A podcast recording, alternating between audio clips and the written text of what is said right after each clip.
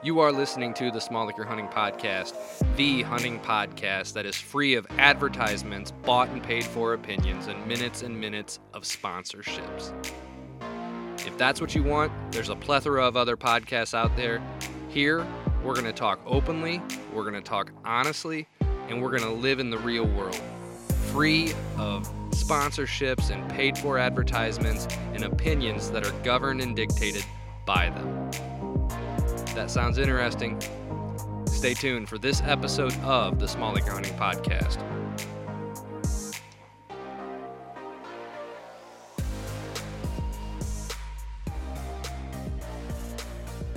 All right, guys, let's get this episode started.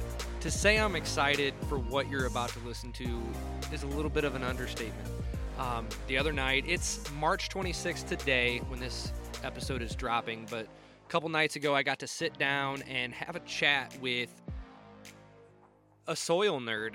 You get to listen to a soil nerd talk to a deer nerd, and I mean just anything and everything that has to do with soil. We enter into the mind of Al Temechko, um, good friend Al, who I know moving forward I'm probably going to be using and tapping into as a resource as I delve deeper into the no-till strategies that many, many people out there um, are diving into. I know myself, we've dabbled in it, and then last year when the drought hit and our fall food plots were just an atrocious failure, except for our winter rye. Um, and you're going to hear me and Al, um, we're both really big fans of winter rye, and you know, winter rye saved my food plots. But the main reason why my plots failed was the fact that they did not have enough growth when the drought hit, and they did not have any thatch layer so the, the, the soil was just baking. And no doubt I set back the organic matter, the living um, m- microbes, and, and basically the living world in my soil probably got hurt pretty hard last year. So, but uh, you're going to get to listen to me and Al sit down and just enter into a conversation at times where you can tell I'm distracted, I'm taking notes, and uh, I just try to keep the conversation going because Al is just a guy who has delved headlong into this about 18 months ago. And it, it's funny, we were actually texting today, and, uh, and and after the episode, even some we were talking, and it's just this is a never-ending process for those of us that are getting into or looking up and beginning to want to um, do more for our soil health and understanding of soil health is a growing phenomenon out there where even um, nutritionists and biologists and and farmers and you're going to hear a lot of mentions of names and resources throughout this episode and uh, it's just an incredible time. Um, quick little check-in with me it's march 26th if you're listening to this episode probably in the next couple days you're going to see some uh, videos get uploaded to both the youtube the website and such and it's basically some of the timber uh, timber days timber work days that me and pops have done at the property finally getting that uh, the cleared logged section by the road. Um, we did a lot of girdling and hinging down there. We did a lot more hinging down there um, where there's road access and trespassing off of the off of the road there. We wanted to we wanted to really create a hard um, hard time for those guys and, and gals that come off the road both in mushroom season and just it seems like whenever they want. Um, but we also wanted that visual block you know. If i'm going to ask deer to be bedding or if i'm going to see any kind of bedding activity uh, in that area, I, I want to try to get it as low and as close to the road as possible because it maximizes my square footage. And when you're dealing with small acres like mine, that becomes a very pivotal thing. Uh, and we also did a lot of uh, girdling, uh, girdle techniques up in the northeast section of my property. Um, an area that should thicken up. We've we've removed probably about 90 to 95 percent of the canopy should be either down on the ground through traditional falling, about five to eight percent hinging, and a ton of girdling of the non-logged uh, out trees. So the canopy is basically uh, going to be wide open, and we're going to see a lot of growth on the forest floor. We're going to have to go back in there and do some uh, bush honeysuckle uh, control. We're probably going to go back in and do some hack and squirt on any of the girdles that didn't quite kill the trees, because that does happen, especially when the sap is running like it was for us. But I'm just extremely excited to show you that, and I'm extremely excited for this episode of the Small Acre Hunting Podcast. So, without further ado, because this is a long one, it's a long discussion, but it's an amazing discussion, and I'm sure many of you will find it very, very interesting. All right, welcome everybody to this episode of the Small Acre Hunting Podcast. I am extremely excited. As promised, 2021 is going to include a lot more guests on the podcast. Um, guests that are consultants out there, guests that are friends of mine, guests that are fellow uh, habitat enthusiasts, deer enthusiasts, hunters in general, just all kinds of things. And I'm extremely excited tonight to invite on Al Temechko. Um, hopefully, I didn't butcher that too much. But today we're going to talk about uh, the the living organisms that happen underneath our feet. Um, so many times, us as deer hunters focus so much on the four-legged critters that we're chasing, and everything that lives above ground. I'm looking really forward to this because I know Al, you love everything below the ground as well.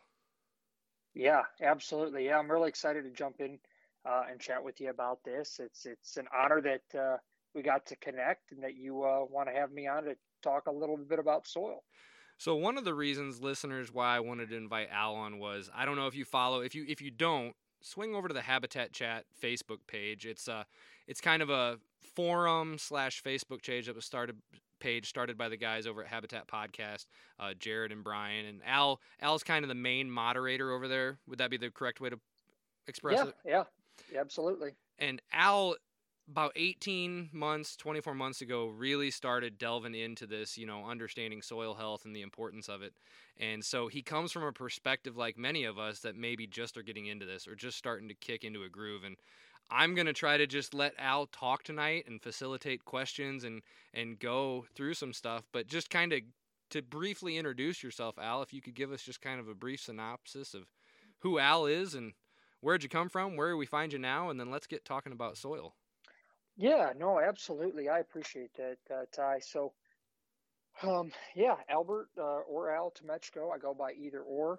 Um, I'm just a regular Joe. I mean, I, I'm, I'm not an agronomist. Uh, I'm just a very passionate guy about uh, white-tailed deer, and I have been since I was little. Uh, grew up in Ohio.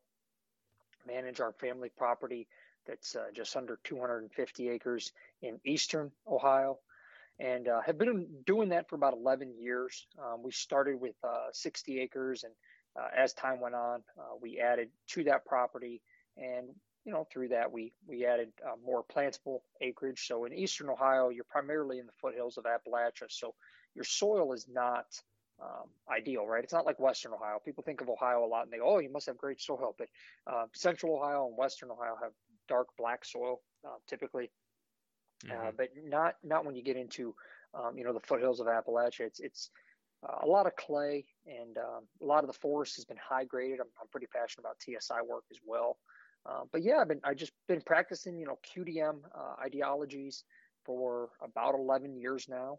Um, you know, I started managing our place. I guess I'd have been about 19 years old. So you know, from a maturity perspective, all the way up to just an understanding of how things function perspective at 19 i don't think you know you know as much as you think you do oh but we um, thought and, we did oh yeah yeah yeah i, I definitely could, could teach my old self some tricks now but uh, you know you, you just understand the importance of learning from those who are far smarter than yourself and um, i've really got into uh, you know watching a lot of people develop uh, the no-till methodologies um, in the hunting world was interesting to, to me, uh, but I really wanted to understand like the you know the why. So I started diving into um, some of that that we'll get into, and um, yeah, I mean I'm just a regular Joe. I, I don't have any um, you know any special uh, things other than recently I did start a YouTube channel just to document. Um, you know, I love to garden. So one thing people might people not might not know about me, um, I actually implement a lot of the things that we do for food plots, right? Cover crops, things like that actually in my garden. So I had uh, about 200 tomato plants last year and about 170 pepper plants. Uh, those are my two core staple crops, and then of course I had a bunch of other stuff. So um, it's it's quite sizable, and um, I I, lo- I, love to do that. And I have found so many people with similar um, taste who like to do that, and they just don't really understand uh, how soil functions, and they just want to pour Miracle-Gro on everything. And um, that's okay, but it, it's not, in my opinion, uh, the best way to do it. It's not the most nutritious way to do it in the long run, and we can use the soil to make that food better um, for us and, and you know make the soil healthier as well. So I started a YouTube channel um, just about a week or two ago. I got about 11 videos up there uh, showing different areas of the farm and um, a little bit as well as some test things that I've done just in my backyard with some cover crops. And uh, that's called A Journey to Better Soil and Timber. Uh, and basically, that's what I am. I'm just going to document all of my um, methods and, and food plots and things like that. Um, and then I do on the Ohio Outdoors, which is a forum. Uh, you and I were talking before we started recording you know, about the old QDMA forums and stuff. And, uh, I've been on that one. It's owned by two really great guys, uh, Joe and Jesse, and um, they started that. I think it's 15 years now, something like that. And I think I've been on it just about the whole time. So they've literally I've grown up with those guys, uh, you know, kind of through the internet. But I've got to meet several of them in person, and um, just really, really good guys. I started a, a, thread over there and they, they pinned it. They were nice enough to pin it for me to the top, and it's called uh, No Till hyphen So Easy. Uh, and I just go through and document some of my own, um, some of my own techniques, and then also uh, some of the things that uh, guys ask questions about. You know, I don't, I'm no expert at all. So if I don't know something, um, I do have kind of this burning desire to learn.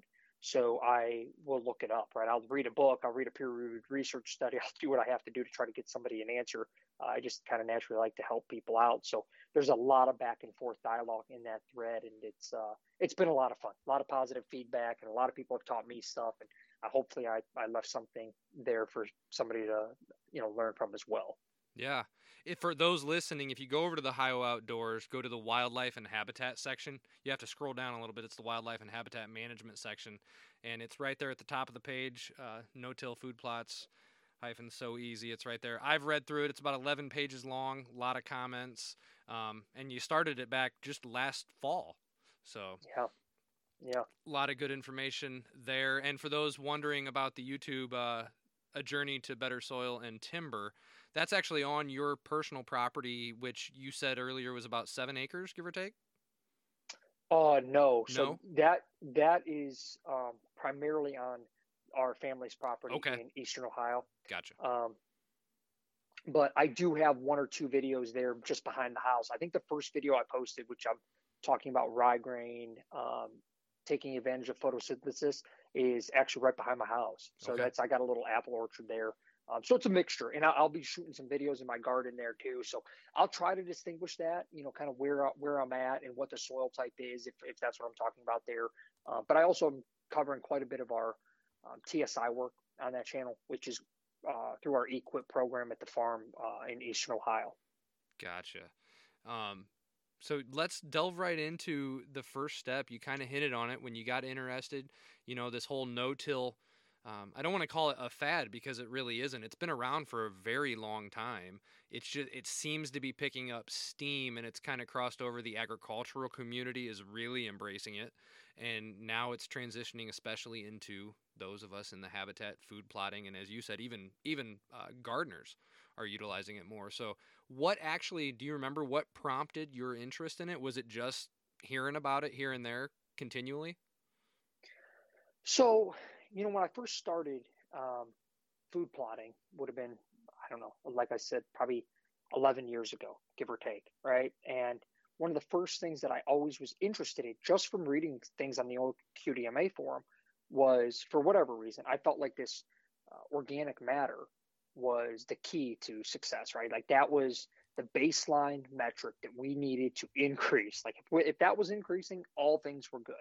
And of course, there was all these different ideologies as to how you do that, right? Some guys, oh, go through the perennial clover stand and and leave that there, so it's just pumping nitrogen in, and keep treating the grasses and keep treating the broadleaves, right? And and then uh, you got to run that tiller through there and plow that under, plow it under green, right? You know, and and that's how you add this organic matter, you know. And Kai, I, I was trying all of these different methods, mm-hmm. and I just wasn't having much success. And um, increasing OM. And you know, well, it takes a long time, and it, so I just kind of started to read more and more um, on forums, primarily at that time, right? So wasn't really 100% sure where to go yet, um, but was trying to figure out, okay, what else could I do? And you know, there's so many varying opinions on stuff. And that's one thing I'm like, you just got to try stuff, you know, Yep. people tell you it is never going to work.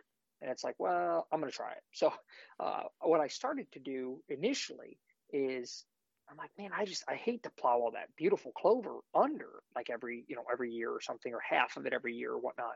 I'm like, I'm going to start doing, and this was probably Paul Knox, honestly, is probably where I got this from. I don't want to, um, you know, take it like it was my own my own idea, you know, I started going, well, maybe I'll split food plots in half, you know. So I started doing some of that and rotating crops, right? So um, trying to trying to take advantage of that, and I had some success there. So I started to see some OM in, increasing and stuff, and um, continued to just be infatuated with okay, how you know I love taking soil samples every year, and I just was like, how can I continue to increase this? And um, then I had the bright idea, you know, guys started talking about no-till, no and no-till drills and all this wonderful stuff, which um, someday I hope to have. But right now, most of the things that I'm talking about are going to be um, through just broadcast methods.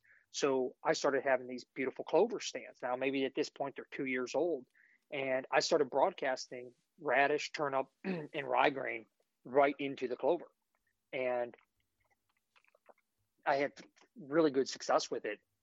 You know, I mean, it's relative speaking, right? Like relatively speaking, excuse Yeah. me. I, I didn't have softball sized turnips, but I was literally broadcasting it into a beautiful clover stand. Um, so as I started to kind of see these things, we were we were fortunate to purchase um, you know additional land. So we went from 60 acres to about 200, almost 250, and um, you know it's just one of those once in a lifetime opportunities. Just couldn't pass it up to buy the adjacent property, and um, when we did that, it increased our plantable acreage uh, significantly, right? So I'm doing probably upwards of 10 acres, give or take, a year in, in food plots. And now I'm like, my goodness, like I can't afford to just, if I do all these in clovers, like I can't afford just to spray them all with clethodim, you know, let alone the time and diesel to mow these and, and to do all this other maintenance. I'm like, well, what about, you know, pl- planting them standard, like get, putting the tiller on the tractor and, and run it. And I'm like, there's got to be a better way there, there, there just has to be a better way. And, you know, at the same time, I can't make it seem like I had some uh, great epiphany. You know, there were guys in the, in the industry starting to talk, spe- specifically the deer industry. Um, you know, Dr. Grant Woods was doing a lot in the Ozark Mountains. Um, Jason Snavely was talking a lot on uh, whether whether it be at that time a Facebook group or a podcast or or something. You know, there were guys talking about it more frequently. I would say in the last five years and I started to pick up like, you know, maybe this no-till has something to it. You know, maybe this this spreading into a thatch has has something to it. My buddy Phil Holcomb out of um, Pennsylvania, you know, he had done some really cool things on his small property and and uh, had done no-till for a long time. And I had followed some stuff Phil had put on. Uh, I think that was QDMA form as well. And uh, yeah, I mean, that's really kind of what got me into it is the thought of like, I want to reduce input costs. You know, it's like I want to add additional food and good quality food. I don't want it to be nothingness. I can't. I mean, you're talking when you start talking 10 acres, Appalachian soils, um, just in fertilizers alone. I was looking at a bill if I wanted to do it right over a thousand dollars. Yep, every single year. Every year, and I'm thinking, gosh darn, like, and and then you're not even talking diesel fuel, time. Do you know how long it would take to till? Because these plots, primarily in, in where our property is, like, you're not going to have like a big 10 acre field you just aren't going to get that. It's just it's very rugged terrain. So, you know, I got an acre here, and then you drive down the road, you know, a quarter mile, and then you go into another part of the farm. You got a, a little acre and a half or two acre field. Then you get that done. And, I mean, it's it's broken up. So drive time, it takes time, equipment, everything. Um, so I'm like, there's just got to be a, a, better way, and it's still a lot of work. Don't get me wrong. Um, and then I just I started reading, you know, uh, dirt to soil and I really started following a lot of the seminars on YouTube, you know, with Ray Archuleta, and I'll get into some of the other areas later, but uh, really started to understand how the soil functions. And the more I learned about it, the more I realized I didn't know, and the more I realized what can really be accomplished with these processes, especially for white-tailed deer farming it is catching on like regenerative agriculture is catching on cover crops have been used for a while but you know no-till i was listening to a podcast today on no-till farming and um, they're talking about doing it back in uh, washington county iowa and they were doing it in uh, 1980. I think they were saying they had been doing it there uh, significantly, and the number of no-till farmers had doubled like every year after that or something. It's really interesting, but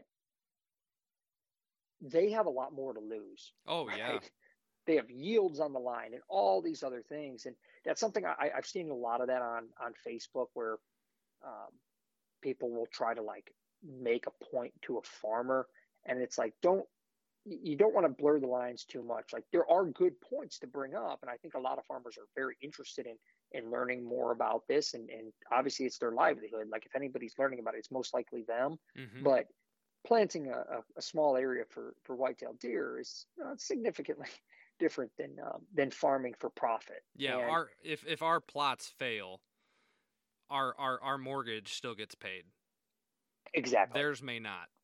You exactly. know, they can't risk that. But cover cropping is really becoming popular, and I, I credit that to this concept as a whole too soil health and such a lot more farmers i know in my area now versus when i 10 years ago or when i was younger you just never saw cover cropping used so oh 100%, it, I, I do like it i think it's happening it's happening slow because like you said they have a lot to lose yeah, and I mean, there's still just so much to be learned about this. I mean, even PhD, even the PhDs um, will tell you, like, oh my gosh, it's almost endless. And you know, there's some crazy statistic. They they suspect there to be one trillion microorganisms in in the soil, right? And they think that they have identified like ten percent. It's a whole nother world. Yeah, yeah, it really is. And so they've identified 10% and they've only identified a small portion of how it all interacts with each other right? And, and what is the the cycle of how everything interacts? And um, as you start to dig into it i mean it's a real rabbit hole but as you start to dig into it um, it made me think twice about kind of what i'm doing right? And and what can i do to better the soil? And uh, yeah i mean that's really how i kind of got into the no-till now um, I haven't. I sold. I had two tillers. I sold one, and the other one hasn't left the barn in three years. So now, are you doing a? You know, for those listening, a lot, I know a lot of guys are like me. I can't afford a drill. Mm-hmm. You mm-hmm. can do this without a drill, but are you using both? Do you do you do both broadcasting no-till methodology, or did you start out doing that? Do you do drill now? I'm assuming on some of your places. So right now, I do everything with uh, I, I am fortunate I do have a nice tractor, mm-hmm. um, nice size tractor, but I do everything with I spray it with Roundup right now, and I uh, broadcast right into a thatch, and I pray for rain. Gotcha. That's it. Um, I do like to leave like some guys like to mow and stuff. Um, personally, I like to uh, spread the seed with the thatch standing as tall as I can, mm-hmm. and then I like to spray it and let that thatch just naturally fall down because it'll help, especially with bigger seeds. That thicker layer of thatch, um, it's going to die. It's going to start breaking down, right? And uh, that thicker layer of thatch is going to give you protection against predation from whether it be turkey, coon, um, just songbirds, etc. So that's my technique, and uh, I can send some pictures, or, or, some of the people might, if they check that YouTube channel out, um, you'll see that first picture there. Uh, it's a turnip bigger than bigger than the ball cap I had on, and uh, that's zero synthetic inputs. That is simply growing up through thatch that I had sprayed and spread into. Now, how many years? Because I've seen, I know which one you're talking about. Now, how many years removed from starting no-till in that spot had that soil been through? Oh, well, that particular spot, I, I honestly had been um, clover primarily. Okay. So it'd been like a, a primary clover plot up until two years ago.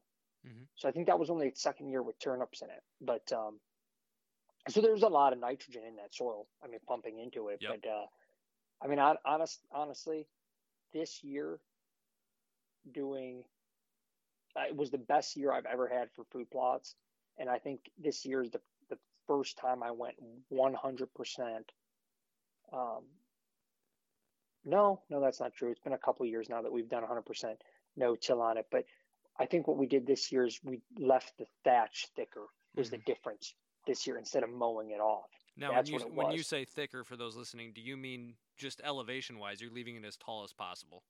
Yeah, yeah, Gotcha. exactly. Like a lot of people want to cut it, and then, well, should I wait a couple days and then spray it? And that's the thing about this method, right? Is like, you know, uh, you and I were talking before we started recording. I got, I got a uh, pregnant wife. I got a baby on the way. Like Yep. everybody's lives are busy, and I, I don't have the ability to always be. I'm going to spray it, then I'm going to wait two weeks, and then I'm going to spray it again. I'm going to wait. Like that was getting exhausting me, right? From Mhm. from a, a timing perspective on on the old method. So what I'll do now is I let that stuff let it grow. You know, I, I don't I don't worry about it, and I come in, I spray it, and, or actually I spread, and I'll come in and spray, or maybe I'll spray first and spread. I'm not really concerned about that, uh, but I want that seed to fall down, and then that to just kind of naturally fall over. So uh, that has worked very very well, and I've been I've been really happy with it. And for those listening, we're talking about you're spreading and spraying. You're passing through, then loading up the sprayer, and you're doing it the same day. Oh yeah, same time. Normally, my cousin is my cousin or a buddy I gotta pay in Busch Lights or something is is uh, on the four wheeler and I'm on the tractor and we're we're moving, buddy. I mean, it's it's um, you know, and it'll take all day still. I mean, just from from traveling perspective and um, Yep. you know driving driving around uh, the farm trying to get from one spot to the next and and stuff. But we have it's one thing now. When I get if I can get to a point where I have a crimper, um, Mhm. I saw Lincoln with Packer Maxx is making them now. Yep. So you know, if I can get to a point where I have a crimper and can reduce my uh, herbicide load Mhm. into the soil, I will do that. I would absolutely love to do that. But same idea, right? I would spread, um, I would spread the seed. I'd let that thatch be as tall as possible. Might be the better word word to use, but Mhm. um, as tall as possible, right? And then I would come in and I'd crimp that right over top of it. Yep. And I'd just pray for rain, buddy. And knowing you and how your mind thinks, you're probably, if you get a hold of a crimper, you're going to do some and compare the results. Yeah, yeah, I- most likely would. And then I'm sure we'll all get to follow along because you'll definitely, definitely be sharing all that on your YouTube channel. Yeah, yeah. Like I said, it you know it's funny. You you start to document things, you realize how much effort it is to really document stuff. But uh, Ye- you know, I do a lot too. Do with Jared at uh, Habitat Podcast, you know, and, and Brian and those guys. Like I send a, a lot of stuff there. So between the two, whether I put it on my YouTube or send something over to those guys, or, or write a blog about or something, it I will try to get it out there because uh, I was the guy who didn't know really where to go, you know, next, and I want to just try to give back and help some people out in in an area I feel I can. Hey, as I tell people who follow me all the time, let me be your guinea pig. Yeah, That's essentially what we are. Um, so you, you know, gearing towards soil health now and everything. You know, everybody hears, and and you can't utter the word soil test enough, but for some people, and and there are certain aspects of soil readouts and such that even I would say I have to look up. What does this mean again? What is it? It's like reading Greek or Hebrew for people. hmm So Mhm. if you could take some, let's break down some of the common things about a soil testing and and what all the abbreviations stand for, and do we lime or not? How much? Yeah. G- kind of break that down for us. Yeah. So I want to give a little bit of emphasis on the fact that, again, remember, I'm trying. My main focus is building organic matter Mhm. through diversity. So I want to limit inputs as much as possible. So I just I say that as like a little bit of a of a uh, disclaimer here. Yep. But the way I look at this is, you know, pH. What does that tell me? Okay, I I either have to lime or I don't. Mhm. Okay, that's it. That that's what that's what it's telling me. I either need to get that pH from from you know four, try to get it up to six point five seven, or if it's at six point five, and I I'm like, yeah, you know what, it's good enough, right? I don't want to add that extra uh, salt load onto my soil. That you know, salt is is not the best for um, microorganism. I Mhm. might forego liming a year or two. Like, eh, so pH, all that tells me, am I going to lime or not? Now, there are some studies that show about nutrient uptake and different things like that. Um, again, for, for food plotting for deer, um, I, I'm not worried about, you know, six to seven or, you know, 5.8 probably even to seven. I might do a light dosage of lime, but, uh, or dosing of lime, excuse me, but I'm not, I'm not overly worried. So that's all I, I focus on when it comes to pH Mhm. uh, CEC, that's essentially what is this, how is the soil made up, right? So um, if it has a very low CEC, sandy. If it has a very high CEC, you get up more towards the clay. what do I use there? Well, honestly, my main focus there is as a consistency tracker. So your CEC is typically not going to, like, if you're planting in Michigan sandy soil, mm-hmm. and then the next year you get your soil test results back and it's a 25 CEC, which then you look on your little scale, right? Because nobody can remember all this stuff. And you look on your little scale and go, oh my gosh, 25 is like heavy clay. You, your soil test might not be accurate. Maybe they got them mixed up at the lab. Maybe you, you, you know, picked something up that was in the plot by accident that was stuck on your work boots from a different place. Like who knows, right? But gotcha. like, I use that as a metric for measuring consistency. Um, now, as you increase your organic matter, your CEC can change, mm-hmm. right? So typically, as you increase, well, I, I, call it to the left of the scale, but above 25, you can even get into like, um, like swampy muck, right? And that can have a CEC of like 40 or 50. I can't remember because I've never been that far over on the scale. But uh, you know, there's some places like in Ohio that have like this swampy muck that they've turned into gardens and has super high organic matter. Yep. But for talking purposes, I mean, increasing organic matter can take quite a bit of time. And to increase your CEC without a slight variance Ty, I, I really just like to make sure that it's consistent and I'm not all over the board. So I like to use that as a little bit of a tracking um, device to make sure that my samples are getting, you know, I do nine samples a year. I just send them in. So mm-hmm. I have, I want to make sure that every one is as consistent as possible. Um, and then organic matter, well, like I said earlier, I mean, that's my baseline for knowing if what I'm doing is working, you know, and the whys or why not. Um, you know, a lot of times, um, I, I want to see my organic matter go go up. You know, I don't want to see it stay stagnant. I surely don't want to see it go down. Um, and if it does do any of that, those things, I want to have an understanding as to why. Um, so I have been very fortunate since I've been doing this. So I had, I think, about three years of soil samples that I've been doing the the no till, um, you know, method, and mm-hmm. My organic matter has been going up pretty consistently. I might have had one or two anomalies where it went down, and maybe that was just a sample um, that year. You know, who knows? Uh, but it didn't go down enough to make me overly concerned. And typically, what I'll do is I just color code that as like, all right, this one went down by half, you know, 0.25, right? Mm-hmm. It went down. Why? You know, we didn't till that field. What what happened there?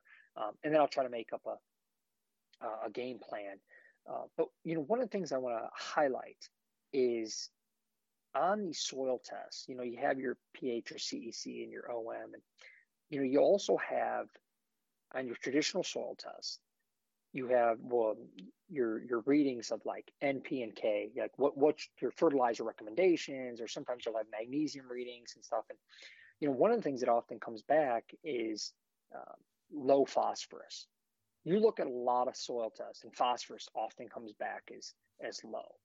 And one of the reasons is and like one of the things that's very difficult about these measurements and why you might hear um, as this trend or it's not really well it is trending upward right? The, the popularity of no-till and especially with the regenerative agriculture focus grows is you might hear a lot of people uh, talk about the Haney soil test and that functions differently right? That is basic in, in basic terms that's a measurement of what is actively bioavailable in the soil, right? So, what is a- a- actively bioavailable? And the reason that's important is because, like phosphorus, is in is often in the soil, but it's not readily available. So it actually needs microbes to make it soluble to the plant. So a lot of your traditional soil tests are going to show that phosphorus is just simply not soluble uh, without the microorganisms uh, delivering it.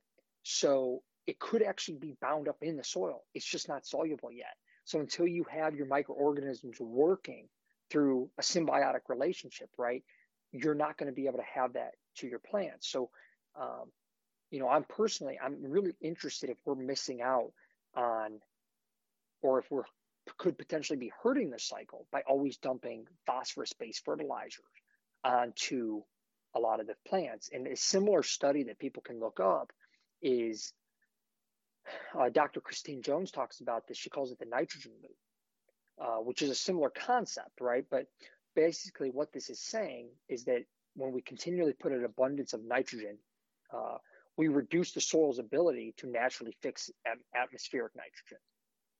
So what that means is the plants are no longer pumping carbon root exudates into the soil and then having the microorganisms in the soil, mycorrhizal fungi, give them something back. So that's typically kind of how that works. And I'll get into that in a little bit more detail, um, but which it basically exhausts the good microbial life in the soil because it, it's starving to death because it's not getting those root exudates. So I can't tell you that that's what's happening with phosphorus or potassium or some of these other soil readings. But if you're going this route of trying to build soil organic matter, like I don't worry about the fertilizers right now. I'm like, okay, you know, I, I don't, uh, I, I see that maybe something's a little bit low or, you know, whatever, might be a little bit out of whack. You can use fertilizer. I'm not saying don't use it at all, but there's been a lot of studies that show a large amount of it ends up as runoff or ends up not being ends up being bound up or just volatilizes in the in the in the soil uh, or basically into the air right so it becomes not bioavailable for the plants anyways so it might be a good idea don't kill yourself on your fertilizer bill you know do a test maybe take a half acre and do full application take a half acre and do half application and see if you can see any discernible differences if you're stuck on using fertilizer and you don't want to go that route of of totally kicking the kicking the habit, which you know, that's everybody's choice as to how they want to go forward. Now, have you done any of the Haney tests on your stuff? I have not yet. Okay. Um, I, I looked into it, but I have not not taken that approach yet. But I do hope to when you know one day when I'm bored and have nothing to do, I hope to find time to do that. Well, but I mean, if you listen to J- Jason Snavely enough and some of the others in the industry, if you keep focusing on organic matter, limiting your inputs, I think it would shock them to see a bad Haney report come back after years of doing it the way that you're you're heading towards. Yeah, I agree. Because it just builds a healthy living soil. Because for those who are listening, I mean, Al, the, the destruction of those microbes, what what what actions can that are, that we can do cause that, and are there any natural actions? Because you know, some people might be thinking, okay, that's great, I'm not doing anything to kill those microbes or lessen a viable living space for them. What are some of the things or practices that can slowly destroy that? Well, I mean, the one word that gets thrown a lot around often is is um, symbiosis, right, or, or symbiotic relationship. So, if you're not, if you don't have diversity in plantings, right, the microbes are going to starve to death. You'll hear uh, a term often thrown around as carbon and nitrogen ratios. Well, basically, you need to have enough nitrogen being pumped into the soil through carbon root exudates, liquid carbon. So plants take in uh, sunlight through photosynthesis and they pump that into like a liquid form. Liquid gold, I think, is what Gabe Brown uh, calls it. And it pumps into the soil. And the mycorrhizal fungi that is in the soil it's like the economy, right? They trade. They trade. They say, "Oh, I want this, this sugar, right? This carbon liquid, this liquid gold. I want this sugar. Oh, what do you need? You need some of these." It's literally we're we're biology and geology combined. Oh, you need some of these these uh, minerals here, and they, they then converges and they they quote unquote trade, right? Um, and, and basically in layman's terms, that's how how this works. And um, when you till, right, you kill or break up or dry out that mycorrhizal fungi.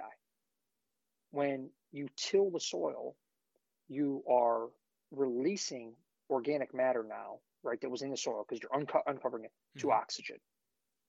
So that's why sometimes when you initially till, and some farmers have done this with great success, like there'll be no till for four or five years, and then to control weeds, they'll till one year. And then they'll go right back into a no till program. But what they do is they take advantage of all that organic matter that has built up and they'll till once, um, and you do lose some organic matter, right, through through erosion and and uh, opening it up to oxygen, right. The the bacteria can't survive; it, it gets opened up to. Um, it's now exposed to oxygen. Um, so so that's something as well. The other thing is, if you only have a clover plot and there's no diversity there, uh, you're only putting nitrogen there but you also have to have a carbon element in order for the microbes to live, right? It's it's this balance. So like our native prairies had so much diversity and there was so much balance there. There was a lot of nitrogen being pumped into, but there was also a lot of um, carbon elements of, of you know grasses that were breaking down and dying or had been browsed on and maybe had been over browsed, right? So they were dying, the root system was dying. So that carbon was then being able to get broken down by the microbes. And so by not doing anything at all, right, if, if it's just like a clover plot or something of that nature, um, you can have negative impacts. Some of the things that I do, which is uh, herbicide use. So I don't have a crimper right now. I don't have a no-till drill. So I have to rely on herbicides. Well, some of that has been known to slow or slightly hinder. I don't know if I've ever seen any um, anything that's made me overly concerned, but at least slightly hinder um, the microbiology in the soil. Again, we don't know a ton about it, mm-hmm. but like even Gabe Brown uses um, some herbicides when he needs to. He's very limited on it, mm-hmm. uh, but if he needs to, he will use them. So those are some of the things, and hopefully I answered your question there and didn't get too off track. But those are some of the things that can be um, done by us or not done that are not going to be conducive to increasing the soil biology uh, and the you know the density of microbes in that soil. Yeah, putting myself in the shoes of those listening, they're probably curious. Um, you know, you mentioned the use. You do use herbicide or chemicals. What are some of the kind that Al uses on his food plots? Uh, I'm assuming. I know you said Roundup before. Um, mm-hmm. Is clethodim one that you you utilize? So I have. Um, now I don't. I, I only I strictly use um, generic glyphosate, uh, you know, Roundup, uh, etc. Yep. That's what I use. I use that, uh, and I try to use it once a year, um, and that's it. So mm-hmm. this year I will be planting a spring mix, um, and I did last year too. So I had some some clover, and I went in with uh, a buckwheat and clover mix. And a lot of people told me I couldn't do this, and I went right in there in springtime and spread buckwheat. Um, I did a trial of it, right? So I didn't go as heavy as I probably should have, but I spread buckwheat right into the standing clover, and I had I had buckwheat all over the place inside of that clover. The deer hit it very hard, but I'm not worried about that. I just want the root, root in there to to add some diversity, oh, right? Yeah. Bu- oh yeah, uh, buckwheat will grow anywhere. I, I love using buckwheat in the spring. Yeah, it's it's just fantastic crop. It really is, and I think clover is a, a nice, really, really nice uh, to mix in with it as well. To have that legume that's just going to pump that nitrogen into the soil, mm-hmm. and then you have the buckwheat, you know, as well, um, which is kind of a known soil builder, right? Really good root structure and um, you know deer-like and, and, and, things like that as well. So that's uh, what I, what I plan to do this year is actually, uh, as I was mentioning earlier, letting letting that get vertically tall, right? The, the thatch, and then I'm going to spread uh, buckwheat, sunflowers, and probably medium red clover into the fields that had previously had radish and turnip and hairy vetch and, and clovers and all that fun stuff. And I'm going to spread into that, and then I'm going to go back to the barn, hook the bush hog up, and I'm just going to mow real high all of that um, it, it's going to be probably about as tall as the back tire on the tractor. You know, you're talking it'll be like three foot tall. You're going to keep that brush hog as high as the three point will keep it. Pretty much, and I'm just going to knock that down, and whatever grows up in there, whatever comes, I'm not worried about it because all I'm trying to do is build that soil. I want a robust root system. I want some buckwheat to pop up. I'm sure some sunflowers will grow a little bit and get nipped. That's fine. I'm sure that red clover will probably make a nice jump but that's fine. You know, if I have to mix in a little bit of lime, depending on soil test, I will do that. Um, but the goal is just have a bunch diversity and a bunch of living roots growing through that soil. I, I use greencoverseed.com. Um, they have a smart mix function and you can play with the carbon to nitrogen ratios you want to balance in your field. So I do play with that a little bit as, as well.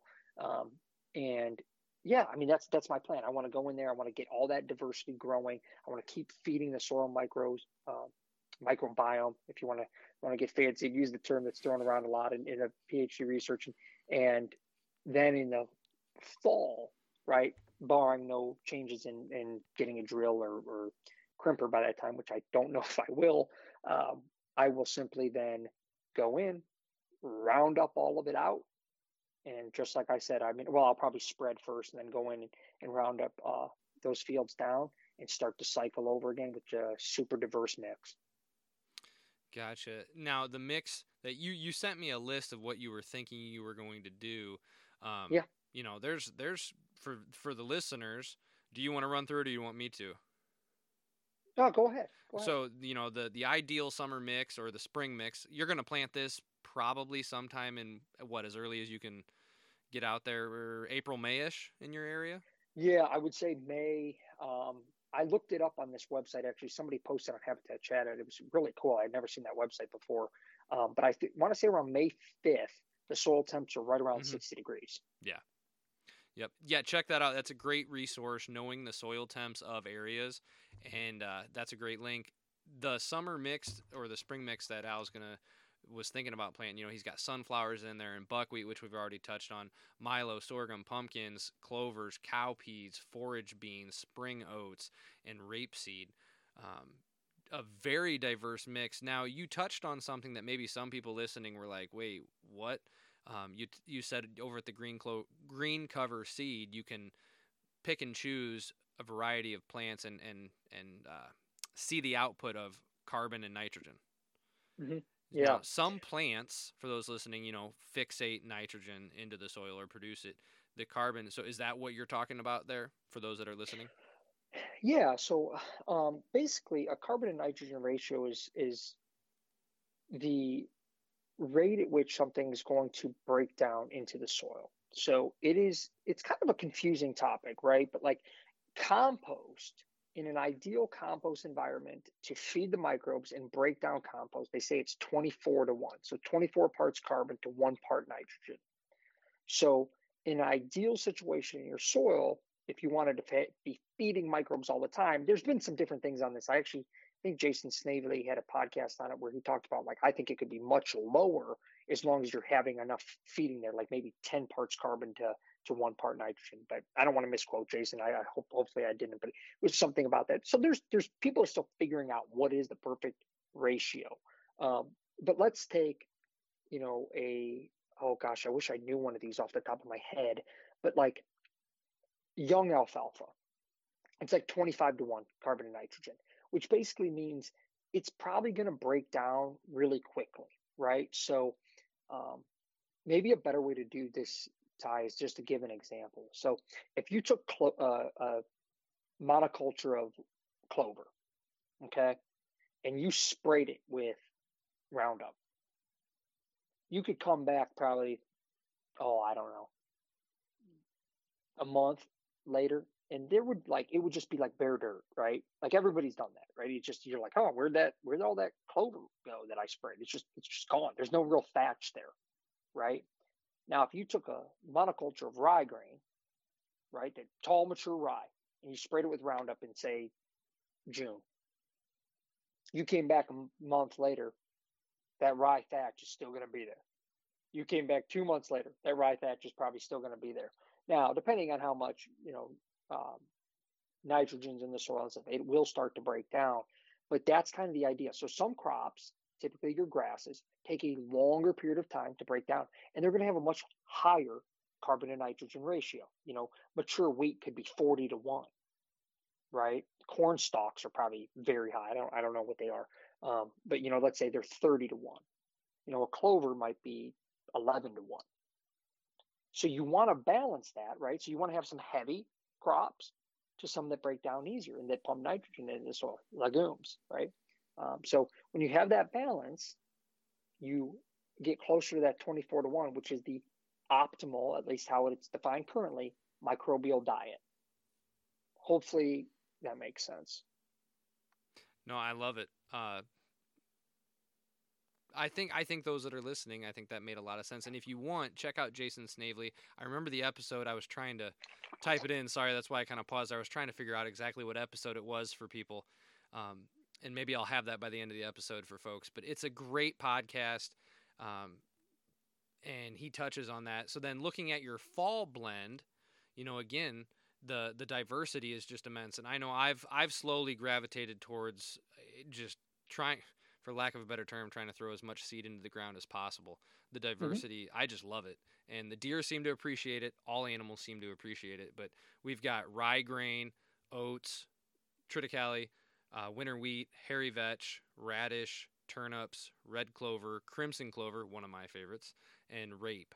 Um, hairy vetch is one that I know a lot of people. I've brought it up, and it seems like it's not as popular in, in some of the food food industry.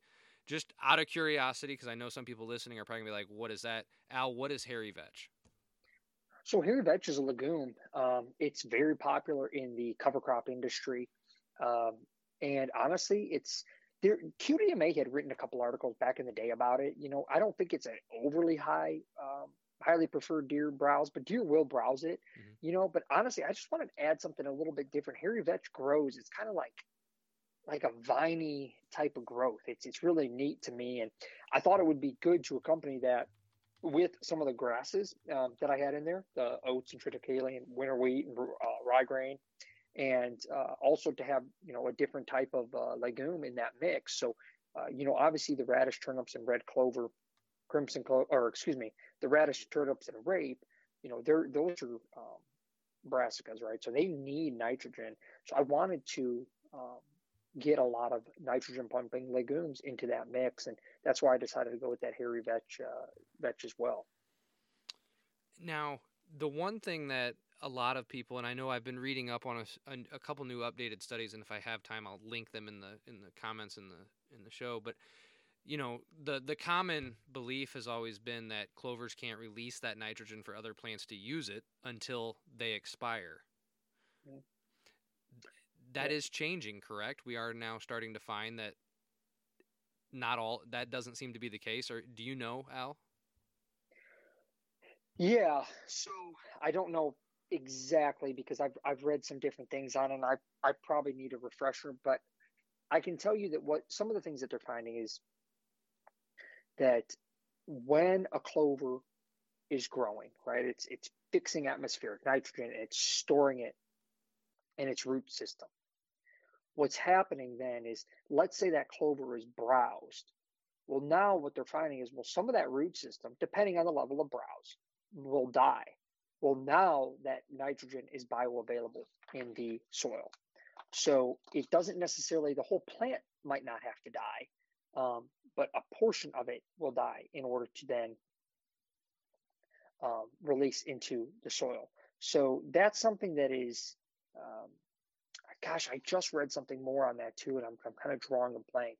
But uh, that is something that is being continuously studied. And I know there was something else on that, I think recently, where it was talking about how brassicas grown next to um, like a clover or other legume that is like so brassicas are non-mycorrhizal, so they don't actually communicate um, with the mycorrhizal uh, fungi. But when they're growing next to a plant that does communicate with the mycorrhizal fungi, they can then actually um, the whole system then kind of connects, right? And they're able to then get in part of the system, if you will, and benefit from some of that. So, um, again, I mean, there's been a lot of different things I've read on that, but I'm not an expert um, on that particular topic for yeah. sure. Yeah. But I mean, in essence, by doing the more diverse plantings and such, we are, or you are, if you go this direction, you're growing your fertilizer. In essence, what you well, are yeah. planting is your fertilizer, and that is how you are eliminating your inputs because what you plant then becomes the nutrition that the soil and the future plants feed upon, for, for lack of a better term to put it. Well, absolutely, absolutely, man, and and that's the whole thing is like you might hear, have somebody. Um, sometimes people ask, like, "Well, hey, what could I plant to fix potassium?" Right? Because we think of like clover fixing nitrogen. Yeah. Um, you know, uh, but which is is is cool. I mean, that's a good question. I've asked the same thing. I'm like, well, what is a turnip fix? But that's not really the the idea. Is through diversity, you're feeding the entire system, right? It's like an engine. You're feeding the whole engine. And as this engine breaks down the thatch layers and maintains moisture, like there's a whole other other element too of, of having this thatch layer, right? The plants are growing up through, and one of it is maintenance of mo- ma- maintaining moisture in the soil, right? So one of the things that can kill uh, microbiology in the soil is, is temperature, right? Bare soil is um, is not good for microbiology in the summertime. It gets way too hot. It actually starts to kill it off. Um, at a certain temperature, it'll actually just decrease activity. At another higher temperature, it actually kills the uh, the the microbiology in the soil. So, what is interesting about this is while you're doing these diverse mixes, um, it's not a one for one, right? Like it's not like, oh, I plant this, it fixes this. We know that about clovers, right? But there's a whole nother world under the soil as to how this symbiotic relationship is functioning with the mycorrhiza and how is how are those exchanges happening? And what happens when you put two partner crops? What happens if you put three partner crops or four partner crops or five partner crops? And how do those all function together right? And that's why like i was saying earlier you know i get as long as my organic matter is going up that tells me that what i'm doing through this diversity is heading in the right direction. You know to me that's like the most important because as that goes up it's going to be more efficient. Your nutrient densities of your your crops that you're growing whether it be in a garden or a food plot are going to be higher. I mean that's something i hope to eventually start doing is forage samples. Um, to test like okay what was the nutrient density in the crop this year and then the next year do the same exact type of sample and the next year the same type of sample on the same field right? And and see are you getting higher nutrient densities or mineral contents et cetera from um, from those different plants? But you're 100% right uh, Ty. I mean that's the benefit of doing a multi-crop highly diverse uh, species is you're building the soil. And as that organic matter increases right and your cec uh, will start to trend higher, right? Uh, Ray Archuleta has a great video about this because I, I, was curious about about six months ago. Somebody asked me a question and I started looking into it. And Ray Archuleta talks about as you build your soil and you have more soil aggregates, right? So, um, which are biotic glues that are holding the soil together, right? Worm castings, um, glomalin, which is released through mycorrhizal through the root system, um, which is like a it's like a biotic biotic glue, right? It holds this soil together when all of this stuff is is happening, your soil now has all these soil aggregates that are holding it together so it can hold more nutrients in it, right? Whether it be mineralized nutrients like potassium and, and phosphorus and micronutrients and all of those things that we want to have in our soil, right? Whereas when the soil's like dust and all the biotic glues are gone and it's deaggregated, you're not able to retain that. So what do you have to do? You have to put synthetics to it because you there there's there's nothing there in the soil anymore, right? There's nothing to hold it. So hopefully that answers your question. I know I went on a little bit of a tangent, but hopefully I touched on some of the points uh, that you were interested in. No, yeah, and it starts like three or four in my head, and I'm sure the listeners it does the same thing same thing to them as well. Um, the one thing that I know I really was curious about that you had written that you wanted to talk about was the whole photosynthesis part of feeding the plant, the plant exuding liquid carbon. You you actually did touch on it earlier, but I didn't know if you could delve into that a little bit deeper. I think that's where the whole uh, liquid gold type of situation is. That is that where Gabe Brown Gabe Brown mentions that? Yeah, yeah, absolutely. I mean, so basically, you know, a general outline um, and I'm sorry, I kind of jumped around a little bit, but just you know, snap me back to it because my brain goes a thousand miles an hour. But uh, yeah, you know, so basically, you hear this term a lot, photosynthesis, right? You know, oh, that's how a plant eats, but it's so much more than that, right? Because it's not just how a plant eats. You know, it's how the soil eats. Without plants, there's no life, right? It's just it's just dirt. So you need the plant to take in sunlight. That feeds the plant. The plant exudes, right? So it, it shoots out, fancy word for, for puts out liquid carbon. So that's out of its root system into the rhizosphere. Fancy word for where the roots are actively growing, let's say. Um, soil microbiology, microbes, they feed on that. And in turn, they give the plant nutrients back.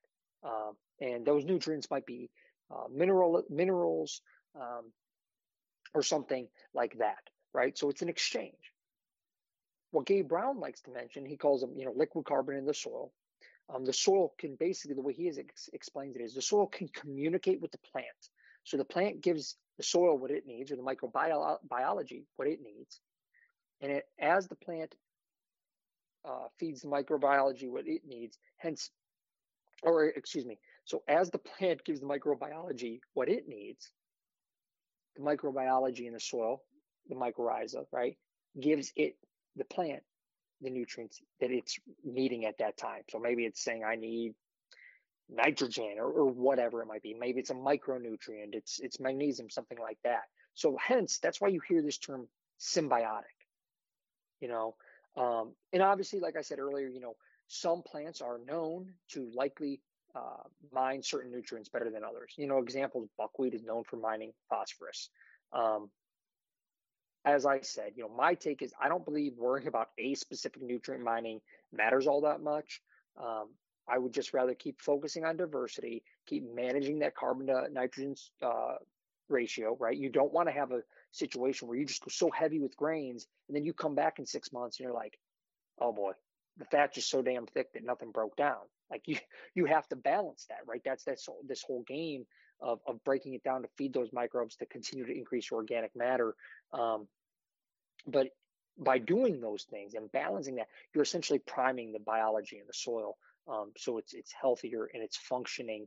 Um, just like I mean, all of this stems back to, in, in basic terms, is mimicking nature. So we're mimicking how our native prairies functioned without the level of diversity, right? So we don't have one to 200 species or however many were in the native prairies without the buffalo. And in most situations, at least throughout the Midwest, uh, without fire.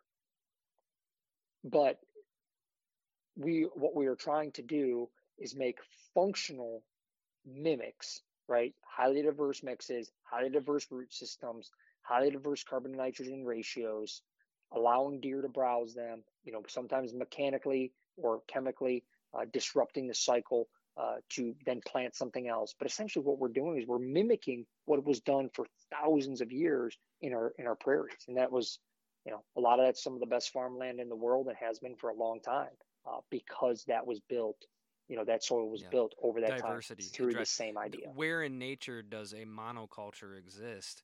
You know, if you let a fallow field go, it, it a ton of different things pop up over time. Let it set for 10, 20 years. Mother Nature's going to tell you that it needs that diversity. It's what feeds the soil beneath it. Um, Absolutely. The one there was a vid, there was a video that you shared not too long ago, or I think it was a video or and a post, but you you touched on a baseball analogy and being a baseball guy who who pitched and was going to go, you know, going to go pro eventually. At least I used to think when I back when I was 19. I loved it, and, and I, I would love to hear you share that on the podcast for those listening in case they didn't catch it. Yeah, yeah, no, I appreciate it. So a common, uh, I don't know if it's common, but a term that's thrown around a lot right now, um, if you kind of dig into this this soil health world, right, is quorum sensing, um, and, and what that means, right? So people, there was an article in uh, greencoverseed.com has a newsletter. It's fantastic. It's free. Go to the website, fill it out. It's some of the best reading you'll, you'll ever do. It's it's fantastic. But Dr. Christine Jones talks about this, and uh, I just think she's she's just awesome, right? And she talks about that. What this means is the soil functions best when all microbiology of the soil are operating together. So as you increase um, the number of positive microbes, right? So, like we were just talking about, through diversity, you're not only getting the mycorrhizal working together, but you're getting all these other branches working together too, right? All these other ones, Ty, we might not even know about some of these relationships down downstream, if you will, right? But they're all functioning together in order to benefit all of the microbes through a balanced, diverse mix, right? So, as you increase that, the whole system works better together Okay, so that's the general idea of quorum sensing. A lot of times it was funny, we, we had a post and people were like, Hey, I read that article three times. I, I still am kind of confused. So I came up with a baseball analogy to try to explain it to people. And, and I didn't understand. I'm not trying to say like, oh, I'm some super smart guy. Like I read it a couple times. I was kind of like, how could I, how can I wrap my brain around this? Right. So it helped me. So I thought I'd share it with some others. So uh, basically think of it like a baseball team. If a team has seven players it's not going to be all that efficient. As you continue to increase the number of players playing on the team, you go to eight and maybe you go to nine players, it continues to become, has the opportunity to become more efficient playing. Now that you get to that ninth player, right? So you've reached the max number of players that you can have on the field. And then the team starts to play well together. And then they start playing better and they start winning games. And now they're getting momentum, right? And they're efficient. And they're and that's kind of the, the basic idea uh, behind this. Think of those players as different parts of the system. And as you add more, you continue to add a higher level of success and the players start to work together or the microbes start to work together, right? In a symbiotic way, and they're starting to work as a team. Um, Chris, Dr. Christine Jones does a way better job than I do explaining this. Um, but to me, that kind of makes sense. Layman's terms, I can most guys can picture a baseball field, baseball team, nine players, and as you add those players, you know, if you don't have a guy in left field, everybody's going to try to hit it to left field. But once that whole field's filled up and you start to play better, you're going to be more efficient. And that's that's the general idea behind that. I love it. And, you know, those listening, the one thing that I, I've started researching and reading the studies, and you had touched on it as well, Al, that the plant, you know, you want to get to a point where you're testing the actual nutritional density of the plants that you are now growing utilizing this process. Well, there's a lot of organic farmers out there that have already done studies and such and comparing, you know, the mass produced, traditionally farmed fields and comparing the nu- nutrient nutri- nutrition density of tomatoes that have been grown on soils that, you know, for lack of a better term, are not alive.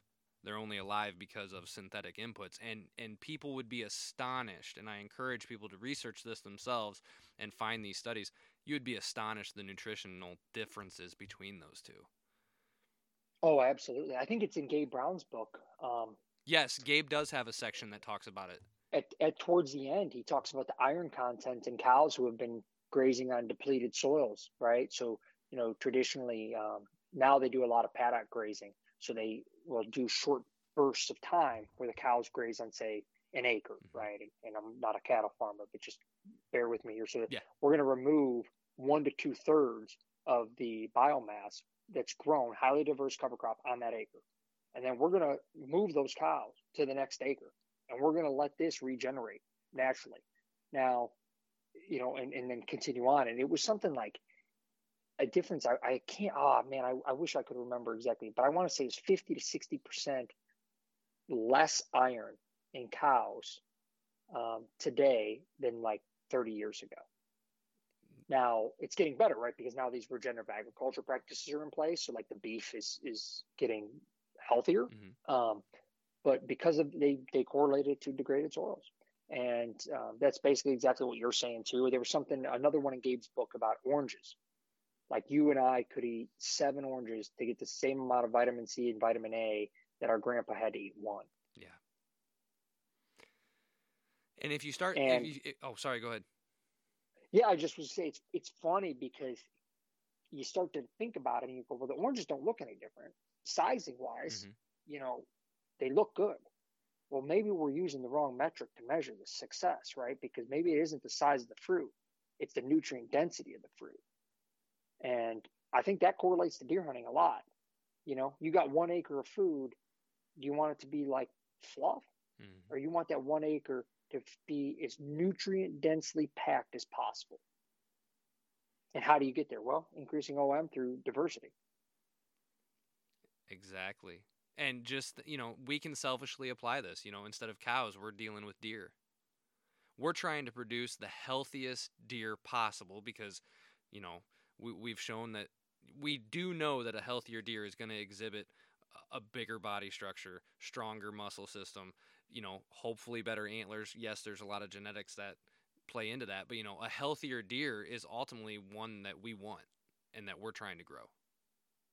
Well, absolutely, Ty. I mean, look at uh, MSU. I mean, some of the studies that they have done on nutrition uh, as it relates to whitetail deer and, and taking deer that were from areas uh, of really depleted soils and, and and saying, okay, this area is known here in the southern part of Mississippi. I can't remember specifics, but southern part of Mississippi as, as you know, there's no big bucks here, you know, and yep. and feeding these deer tons of good good quality nutrition and allowing the epigenetic triggers to be released among those deer within two um, generations and, and seeing the jump that those deer yeah. were equal to or better than the deer that came from the Mississippi Delta region, which is, I mean, that rivals some parts of the Midwest from from a quality rack perspective and deer weight perspective because it's a huge agricultural region there in, in, Mississippi, and they did take deer from that same region, right? So, um, and fed them the same diet, and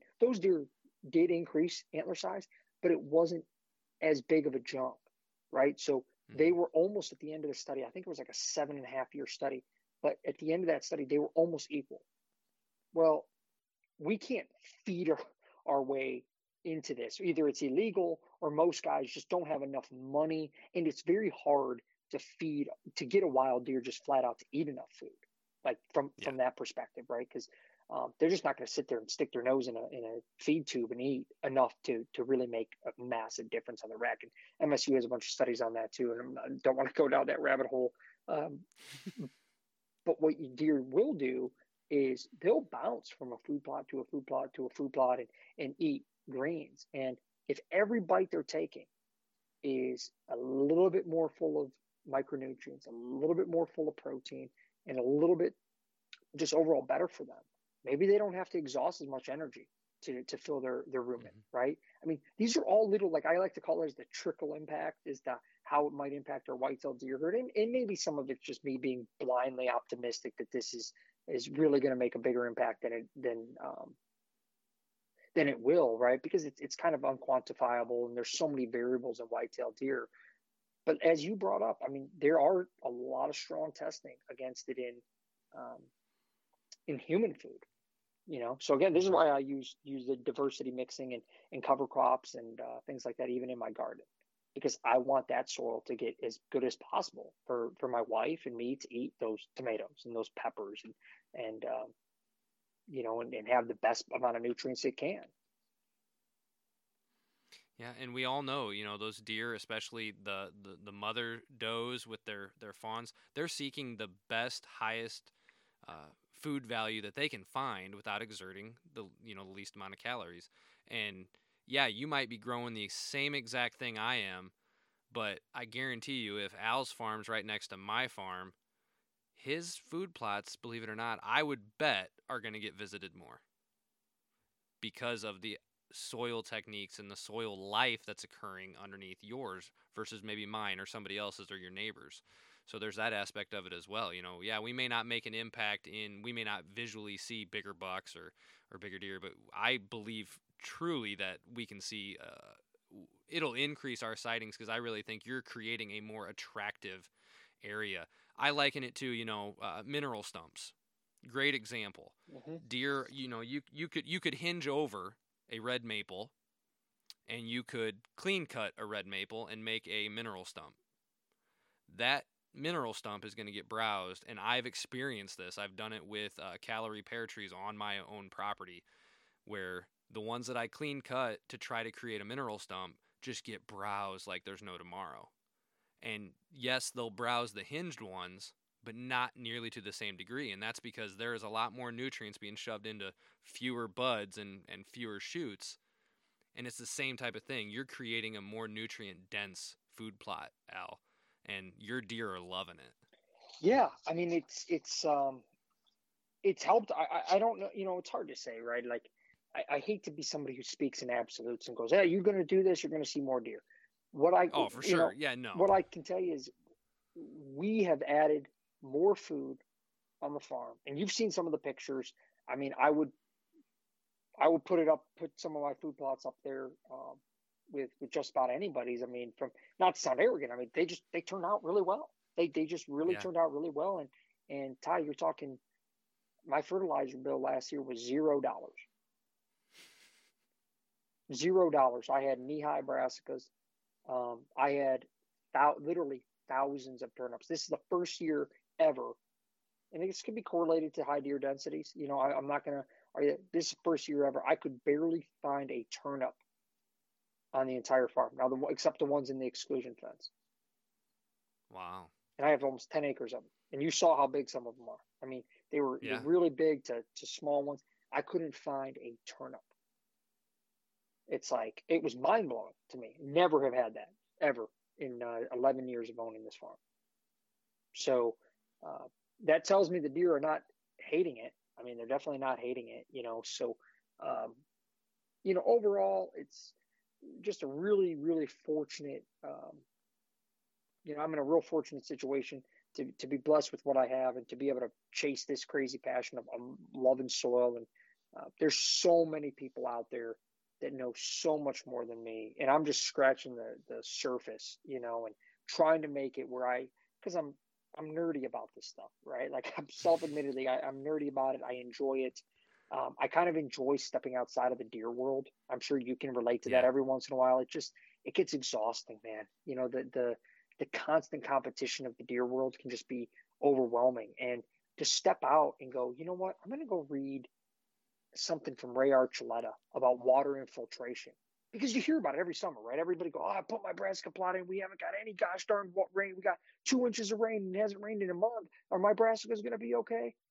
Well, if you had a good thatch thatch cover and you had increased organic matter and you had good soil microbial life in in your um, in your soil, I bet you stand a heck of a lot better chance because you're not going to suffer um, as much runoff as soil that was just simply tilled, has dried, cracked. Everybody's seen that. Then it rains right after, yeah. and then it just runs off. And you're going to be able to have better water infiltration. I, I tell everybody go to YouTube, type in Ray Archuleta water infiltration videos, check that out. Yep. It's all. I mean, it's mind blowing. That's something else I want to get get to and start recording and see if I notice any major increases in my water infiltration over the next you know lifetime. Right.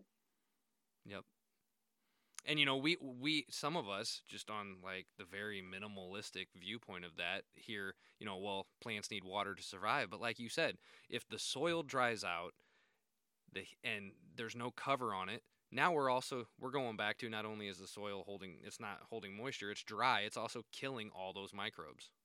Yeah absolutely. Because of the heat and the, the heat levels are going up the temperature's going up and it's not just pausing it it's literally just killing that soil Absolutely. Yeah. I mean, and, and they have, yeah. they have nothing to, there's no, there's, then the plants struggle to grow. So now there's nothing to feed the microbes, right? There's no uh, liquid gold, right? The quote Gabe Brown, there's no carbon root exudates, exudates, excuse me, um, going into the soil.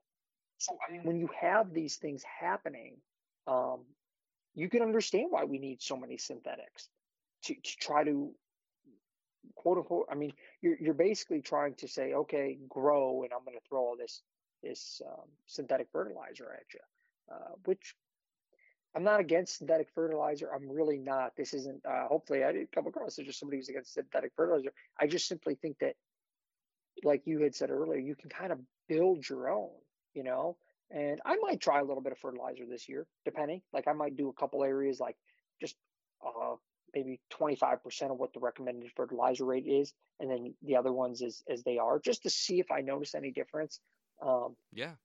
but i'm really really I, I would just tell anybody if you're at all interested in this give it a try. Take an acre just just give it a try. I mean there's it is has been one of the most fulfilling things i have done on the farm. Um, i love doing tsi work and all that stuff but just taking the soil and literally watching it turn from like clay to where I take a shovel and there's earthworms. I mean, just crawling all over the place. I'm like, this is working. I mean, it's it's is friggin' working. You know, it's it's really fulfilling, buddy. It's really really fulfilling. Yep. I think it, I didn't quote. I believe it was Ray Archuleta, and I don't know if I'm misquoting here, but you know, you touched on the the crawlers that you find, the night crawlers, the worms down in there when you pick up the shovel. If you don't have worms, you're failing. Yeah. I think that was a very blunt point that Ray made in one of his videos. If you don't have worms, you are failing. And I have been on many a property with many a client or friend and dug into their food plots and it's just dead. Nothing. So if you're listening and that sounds like your soil, re-listen to this podcast, re-listen to Al, and uh, we're gonna go through before we close. Al, I'd really like to break down all these, you know, because we we've mentioned Gabe Brown, but I don't think either of us has mentioned his book, or if we did, it was early on. I just want to make sure everybody hears that. Um, but yeah, really, re- really, really quick. Um, is there anything in closing before we move to? Because I'm gonna actually surprise you now. There's one thing that I'm starting to do. I'm doing this uh, small acre hunting moments of truth, where I'm just gonna give you a hypothetical situation once or twice and I just want your your quick honest reaction what you would do in the situation. But before that anything else in closing on soil before we wrap this up and then give everybody the resources? Man i mean we could talk about it literally all night uh, but i think that i hit on pretty much everything that i had uh, that you know mm-hmm. here. Hopefully I, I, I hope that I, I explained things well. Um, there's just so much out there uh, to to learn on, you know, and um, this has been a lot of fun. Like really, I, I really appreciate it, Ty. This has been a lot of fun. I'm excited to give some resources. I'm excited to do the moment of truth as well. Awesome. Well, hopefully this podcast has been kind of a push. I always tell all my clients when I'm helping them design their property for being conducive for deer, all I'm trying to do is nudge you. You know, picture a snowball at the top of a hill.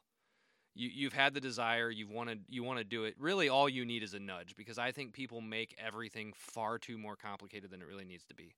And yes, the soil thing, it is a huge rabbit hole. There's a ton of studies and there's tons of things that you can dig into. But just start doing something start reading something start trying to you know plant a cover crop plant diverse plantings try to cut back on your inputs just do something doing something working towards it is better than any better than nothing so hopefully al and i in this discussion and you tuning in has kind of just prompted you to get get started in that direction i know it's it's it's nudging me i've kind of started i'm not quite as far as al but i know i want to get there so uh quick hypotheticals al here we go Oh boy. um, nothing huge. There's there's there's two two that two that Jake did, and I've got a few other ones. But um, real quick, apple or pear tree? Oh, uh, Apple. Okay. And then after you give your response, if you want, you, we can discuss really quick. But why apple over pear? Well, I would have to say I like Apple from a deer feeding perspective. I like hunting old apple orchards, right? That's awesome. But also, I like to eat apples, and I also like the aesthetic view of an apple tree, right? So, um, if you pull up to an old homestead and there's perfect rows of an apple orchard, and it's fall time and they're loaded with apples, there's just a nostalgicness to that, right? And uh, that's why I would pick an apple over a pear. Nice, nice. Hack and squirt or girdle? Hack and squirt. I prefer I prefer hack and squirt. This year we girdled a ton because we didn't have chemicals yet, and I tell you what, I, I never want to girdle 200 trees in one day. Chains, chainsaws are heavy. Yeah, that's a lot, lot of work. Yeah, my terrain is not uh, is not very good for for carrying a chainsaw on a lot of those those slopes and um, hack and squirt. You can you can do it quickly, um, and it's really good for a lot of the stuff I treat as tree of heaven. So um, Yep. I, I do a lot of basal bark treatment as well with that. Mhm. Um, but uh, you don't want to girdle that tree because it'll respond negatively, um, at least Yeah. in my experiences. So just going up with a little bit of herbicide, hack, keep on moving, you know, and uh, it tends to kill it kill it pretty quickly. So yeah, hack and squirt uh, is my go-to on that one. Real quick, what's your concoction that you use for your chemicals? You know, like Craig Harper has his concoction. Do you just use like Tordon, Gly, a mixture, bunch of others? Yeah, I'm pretty um, pretty simple on it. I use diesel fuel uh, as the Okay. penetrating oil, and then I use uh, triclopyr, and I use a little bit of glyphosate and a little bit of marking dye. Nice. Nice. All right, here here's one that I this one usually gets some people thinking. Two bucks walk out into your food plot one night you're hunting now. Both are present present shots at 20 yards. One's your best buck to date antler wise, 3-year-old, or a 6-year-old. He was never blessed with anything great up top. He's only got 90 inches. Which one are you shooting? And I know I I know the ages. Like I've had pit trail camera pictures Yes. of them. Yes, Uh, the shoot- ages that I oh. said you know pretty well. Yeah, I'm shooting the six-year-old. Nice. Yep. And hopefully you have a picture or time to get a picture of the other one.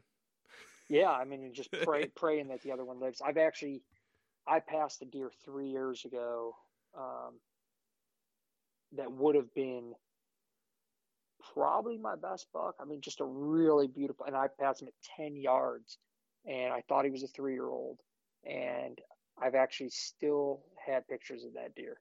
It'll be if Really? if he does. I, the last picture I had of him was like towards the end of or early January. Uh, I talked to all the neighbors. I don't think he's been killed from what they said. So that deer will be seven and a half this year, if I did my math right. Yeah, and he was a, I mean, just a brute of a deer. Goodness gracious! But uh, Is he starting to go downward at all yet, or is he? no, he, I mean, he hasn't. He grew actually. I take it back. So last year he was like mm, it, it, like didn't really make a huge jump from three to four. This year he had made a much better jump.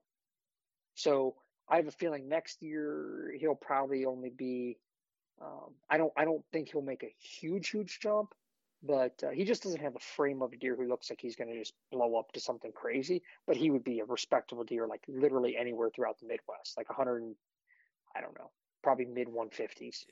Oh, his score doesn't matter if he's seven years old at that. Well, point, at that he, point too, yeah. Oh, Plus, I have that yeah, that story is incredible. video. I have video of him on my phone. I mean, I, it's yeah, he was uh hardest one. I mean, he, he haunted me. I'm like, should I have passed that deer? Because he was beautiful at, at three and a half. I mean, he was probably, I don't know, he was he was beautiful, big tines. I mean, big um brow tines. I mean, just a beautiful deer. So, but yeah, to have a deer that you know is six and a half and comes out and looks like a steer standing in a food plot or something, and you're like, oh, I know that deer six and a half. Yep. Oh, dude, shoot him in the ribs, buddy. Absolutely.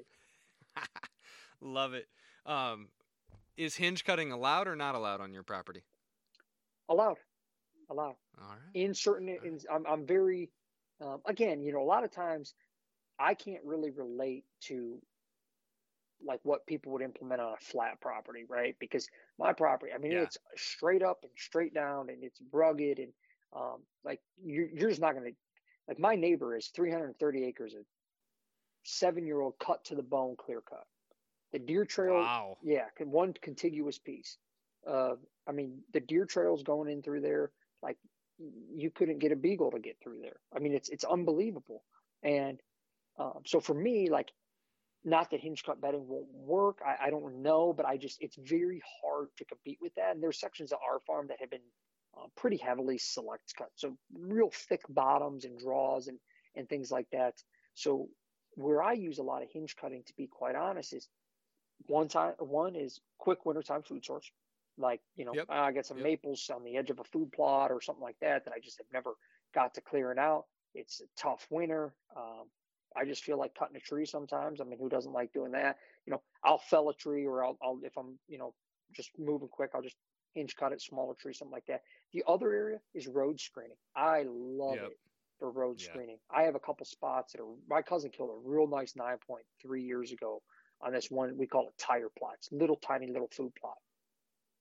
But you're coming off this gravel road and you come about 100 yards in, and this one it's a four wheeler path, tractor path that has scrapes all over the top of this ridge, and you sneak in this back way and um, you can get in this nice ladder stand.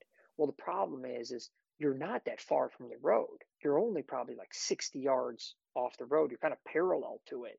Well, what I started to do is I started hinge cutting this mm, probably 30 yard wide swath. Now the road goes downhill, so they don't have a ton of view into it. But just by hinge cutting that, it has pushed the deer to use that tractor uh, trail instead of just Yep. walking through the open woods there. And the number of scrapes this year down that trail and everything, number of pictures was a huge increase. Absolutely huge increase. And it looks like hell. It's an absolute mess, but I don't care Yeah. because that's what I want. Like I don't want anybody, any person coming through there, you know? Yep. You used you used hinge cutting in a blockading methodology there, Yeah, not for conducive of movement for deer. right. And I also released a couple oaks too that happened to be some ni- really nice oaks that were surrounded by maples. And I'm like, oh, well, this is going to work out well. I'm going to hinge cut all these trees, make it a block off, and then I'll have a big, beautiful oak that can grow there for another 20 years or so. So, yeah, I do use it, uh, just a little bit different than how some others might use it. Oh yeah, for sure. Um, final one, and I know this one's probably going to drive you absolutely crazy because it goes against what we've talked about. Oh, boy. I'm going to limit you to only two seed variants for the rest of your life. What are you choosing? Rye grain for sure. Um, damn. Right? I'd probably have to say rye and clover. Um, Okay. And I'd probably say crimson. And what I would try to do is I'd plant rye and crimson in the fall, and then I would let it get established as much as possible. That following spring, I'd let that crimson seed out completely, and then I'd mow it in, in an effort to try to get that um, rye and crimson to then re reseed itself and uh, just to try to continue to have fresh roots growing and uh, yeah. you know hope maybe have some natural ragweed and things like that pop up that I'd you'd find me out there picking it and try to s- spread it around to get some more diversity. but uh, I think that's what I, somebody else that loves ragweed. I'm not the only crazy oh, person. No, I love it. It's fantastic. Ragweed, pokeweed. There's so many good native browse native browse species that are out there that uh, you know get overlooked. I mean, just so many, so so many. And yeah, ragweed's a great one. And uh, rye grain is is if I only could plant one crop, I'll tell you it'd be rye grain. If I only could Yep. do, I mean, it's it's awesome. It's just a workhorse. I am the same. I'm the same. T- same exact there. I'm actually trying uh, a root a stock Hmm. rye. Okay. Have you heard of that? It's a it's a type of rye. Uh, it's a cereal rye grain, but supposedly it has an even more cold tolerant uh, growth ability. So Oh. it, it, it will continue to grow and and thrive. I think I think Jake said it's like two or three degrees, which doesn't sound like much, but That's two to three degrees can be an extra two weeks. Oh yeah. So Jake Ellinger got me turned on to it. I'm, I'm trying to find a source of it, but yeah, if you if you ever want to go down a little rabbit hole one night, just Google Aroostook and start. Re- it's a, I think it's A R O O S T O C K. Um, I think I did that right. Yeah. But it's yeah, supposedly the cold tolerant, and you know, I just I love winter rye. Yeah, I'm the same way as you. If I could plant just one thing, it would be it. It can grow anywhere. It's great for the soil. It, it uh, the thatch it can create is incredible. Yeah. Yep. Oh, and deer love it. Deer will eat the snot out of it, which is another amazing thing. Like I can't. I Yep. I used to save pictures of deer like eating because I used to think that was like so cool when you get a cool trail camera picture with a bunch of you know forage in their mouth, right, or, or Oh, yeah. turnip or something in their mouth. I stopped doing that because you just you have a million of those pictures. But uh, it's like how many times like all beautiful turnips and stuff, and damn big doe picks her head up and it's full of rye. Yep. You know, and um, yeah, I, I love planting it. And I like, you can plant it over and over and over again. Like, you know, that's something I, I get in touch on, but like layering rye, you know, and um, going in and, and planting your mix and then going in a couple months later and, and planting it again. So again, now you have diversity of roots, you know, going into the soil. You have different levels of palatability depending on your deer Mhm. density in that area. Um, you know, that's a, that rye is just a workhorse that way. And you can do it all the way up till what? October, November, you could probably get rye established. but yeah that's all i got. Those are the those are the situations. Those are the the moments of truth. Um, now i want to go through the resources because you and i touched and quoted on a lot of Yeah. different people. And for those listening i'm going to try to put these in the show notes and if i don't have links i'll at least have the description of the person or something. So um, the first the first or you know what? Al you just go through them you rattle them off and if you miss any i'll i'll swing back around. Oh, that yeah, that's fine. Um, so Dr. Grant Woods, GrowingDeer TV, obviously they have a lot there. Um, but what I would like like to everyone to look into is um, he talks about it, the Buffalo system is what he calls it. Uh, but if you want to check it out, he has a uh, webinar or seminar on YouTube. I think it's called Buffalo System Seminar. It's about an hour, hour and a half long. Um, now remember, he's using a no-till drill, drill, excuse me, and a um, steel crimper. Um, but the ideas that we've discussed are the same, right? So just keep that in mind there. Um, a book that I think everybody should read um, is A Soil Owner's Manual by Jon Stika. Absolutely fantastic book. It's short, it's sweet, it's to the point. It explains symbiotic relationships between plant and soil and mycorrhiza. If you want to keep hearing that word mycorrhiza, which you hear it a lot, it explains how that functions. It's simple to understand. It, it's it's just a fantastic book. Um, Dirt to Soil, Gabe Brown. Uh, again, Gabe Brown, big farmer, South Dakota. Um, he's changing the way a lot of people farm. He's done TED Talks. He's done seminars. He's done just about every, you know, he's been in documentaries. Um, Gabe Brown's like as much as a celebrity now as he is a farmer, but, you know, deep down, that's what he does. And um, he has done amazing things in that book, Dirt to Soil. I actually just gifted it to a buddy of mine who grew up uh, grain farming. And I said, hey, man, you know, I, I think you're really going to like this. And uh, he took it and was, I think, pretty excited to, to dig into it. So Gabe Brown, Dirt to Soil, great book. Uh, South Dakota, tough conditions. I think he gets average of 16 inches of rainfall a year, and he grows some amazing crops, right? So uh, really worth the read. Uh, Ray Archuleta, soil scientist uh, from the USDA. He has worked with Gabe Brown, David Brandt. Dave Brandt's uh, actually down uh, just outside of Columbus. He's an Ohio farmer. I think he's been doing no-till since 1970s, and um, just his amazing soil. They say his soil is literally like walking on uh, walking on chocolate cake. It's just amazing soil. He grows some huge radishes. If you just want to Google David Brandt, he's an amazing one. But um, Ray Archuleta, YouTube him. Uh, his seminars on YouTube are fantastic. His experiments are fantastic. Um, just explaining how all of this works and explaining it really simply. He just does a really, really good job.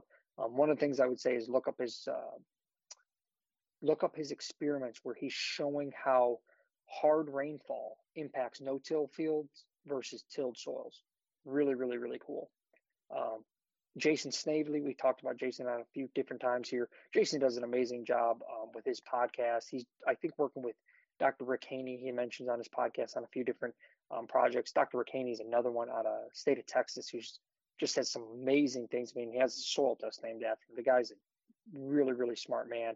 Um, again, you can YouTube Dr. Rick Haney and Jason Snavely um, for things. Jason owns a seed company and has a podcast where he had Gabe Brown on there. Um, Adam Daughtry was one I didn't actually list here, but that's another one, Ty, that's really good. Jason had Adam Daughtry on. Adam is, uh, I think, the NRCS officer. That probably is wrong, but it's something like that. But he uh, works with farmers in Coffee County, Tennessee, and talks about planting green and planting through like something like 18 tons of biomass per acre. Um, and some of the results that they're getting, which were really, really incredible. So uh, those are a couple other ones to add. Uh, getting close to the end, I promise. So the soil will save us. That's a good book um, from uh, Kristin Ohlson, I think, is the author.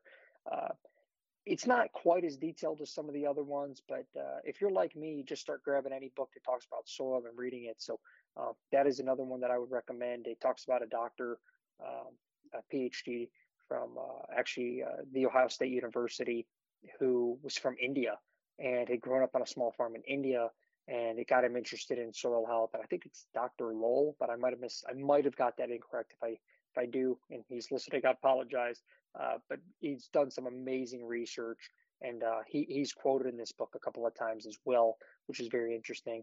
Um, as I mentioned earlier, Dr. Christine Jones, YouTuber, she's amazing, has a ton of research. I mean, just really, really fascinating stuff. Dr. Christine Jones also is a farmer. Um, a lot of these people too. Ray Archuleta farms. Um, yep. So they're not just PhDs, um, but they also are uh, farming, if not for full time, at least enough to to have a really good understanding about the importance of yields and things like that. So Dr. Christine Jones, she's actually doing a seminar. Um, I invite anybody to join. You can check that out on greencoverseed.com. Uh, she's going to be doing a seminar. I think it's starting next Tuesday, and um, it's about two hours long. It starts about 6:30 Eastern, 5:30 Central. Uh, I guess you can ask questions, and she's just going all over all things soil health, and that's put on by Green Cover Seed. Uh, that's my next one on my list too. Is actually greencoverseed.com website.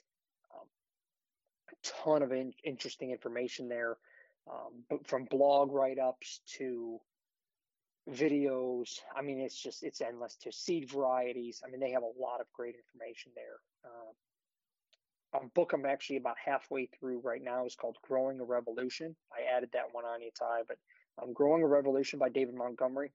Uh, again, it's just it's very similar to some of the other books, but just a little bit different spin on it. One of the chapters so far that I found fascinating was how no-till is helping to save the agricultural system in Africa uh, because obviously they have struggles there with retaining moisture and uh, how no-till is, is working there. So imagine if it can work there, what are some of the things we can do? And, and one of the big things they call it there is mulch, but the same idea is what we call thatch, right? So um, growing a revolution, and it talks a lot. He's actually where the section I'm in now. He's interviewing Gabe Brown, so uh, some of that might be a little bit redundant, but I promise you, every time you read one of these or listen, you pick up a little something else. And uh, the last one I'll put is Google. Google is your friend. I can't tell you how many times I have Googled benefits of rye grain to the soil. benefits of radish to the soil. And I end up finding a research that they've done where brassicas have helped to be, you know, anti-pathogenic for XYZ or or they think it has benefits of curing like crazy things that people are doing research on out there that you would never imagine. And not all of it relates to big racks on whitetails, but uh, it's interesting if nonetheless. And, and, Google can be a great resource to take you to a lot of really good um, academia type websites with some really amazing research. So I always tell people if you're bored, type a question into Google. Hey, what does rye grain do for my soil? What is the difference between rye grain and ryegrass? Um, and you will find some amazing people, amazingly smart individuals who've wrote some really good things.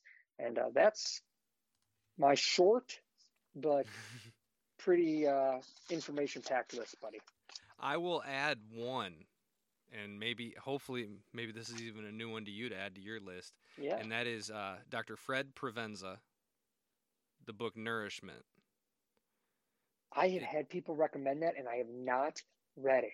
Okay. I'm making a note right now. Yep. And so, for those listening, and actually, if you want a little bit of a taste of this, and another thing that I, I don't think either of us mentioned, Jason Snavely's podcast is the Drop Time podcast. So if you Google that, it'll come up. If you just type in Jason Snavely podcast, it'll probably come up too. But he has Fred on an episode. So if you want to look at a specific one or kind of touch on what nourishment is, the the nourishment's the overall title, but then the subtitle is what animals can teach us about rediscovering our nutritional wisdom. And it it you and I kind of touched on it, Al, and how you know the the nourishment level of plants and and how the animals actually tell us what they need and desire and that symbiotic relationship between those consuming the organisms and the organisms that are growing in the plants. So great book, um, great addition to any reading list if you want to get into this type of a mindset. It's a little bit less about soil and more about like the consumption side of things. But again, it all it all works together. Absolutely. No, I think I listened to that podcast. That might have been why I recalled the name, but um, I just wrote that down because that's that's exactly it. I I mean the the idea that everything's interlinked. I mean that's that's kind of the beauty of this, right? So uh, I'm I just this has been a lot of fun. I just want to thank you for having me on, and hopefully my rambling didn't put anybody to sleep. But this has been been a ton of fun, and I'm ready to to read more about soil. Exactly. So thank you to everybody who listened. Thank you to Al. Um, I hope to have a lot more conversations like this. And I know Al is also a big TSI. Uh, he's a TSI nerd, just like he's a soil nerd, and I'm a deer nerd. So maybe we can get together, Al, again, circle back maybe sometime, maybe next year or later this fall, and maybe have a TSI discussion. Anytime, buddy. I'm working on an EQIP program right now, trying to get things treated, and uh, got a couple videos up on it. I, I I believe it's really important. I think it's overlooked uh, on a lot of places, and it's something I'm passionate about there as well. So, anytime, I really appreciate you having me on. Good deal. And if anybody wants to check in with Al, you can look him up. He goes by Al James on Facebook. His YouTube channel is A Journey to Better Soil and Timber.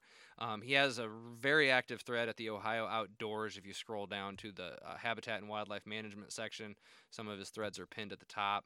And uh, he is over there with Jared and, and Brian, you guys have heard me on the Habitat podcast a couple times, but they've got a Facebook page called Habitat Chat. Um, just discussions about anything and everything habitat related. So those are the best places to get in touch with Al. And uh, thank you all for listening. And thanks, Al, once again. God bless everybody, and uh, good luck out there. What an episode that was. Thanks again to Al. Thanks to everybody that's listening. Stay tuned for the next episode of the Small Acre Hunting Podcast. It's probably going to be a drop in, uh, check in status with me and some of the things going on. And uh, hopefully, even in the coming days, I had somebody write in and they had a great recommendation. They'd really like to hear a sit down discussion with just Pops and me. So uh, I really like the idea. I think it would be pretty incredible for us to maybe do a look back. It would probably need to span across a couple episodes because we've been through quite a lot and uh, I think it would be a very relatable uh, discussion for most of you guys out there who are normal, average Joes like us. But uh, stay tuned for the next episode of the Small Acre Hunting Podcast. And as always, guys, God bless and good luck out there.